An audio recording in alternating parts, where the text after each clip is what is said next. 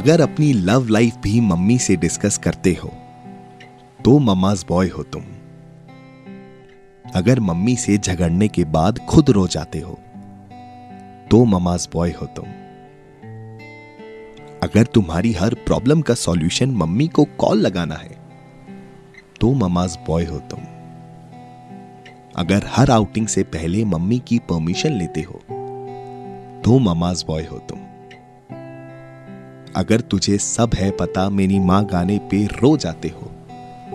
तो mama's boy हो तुम।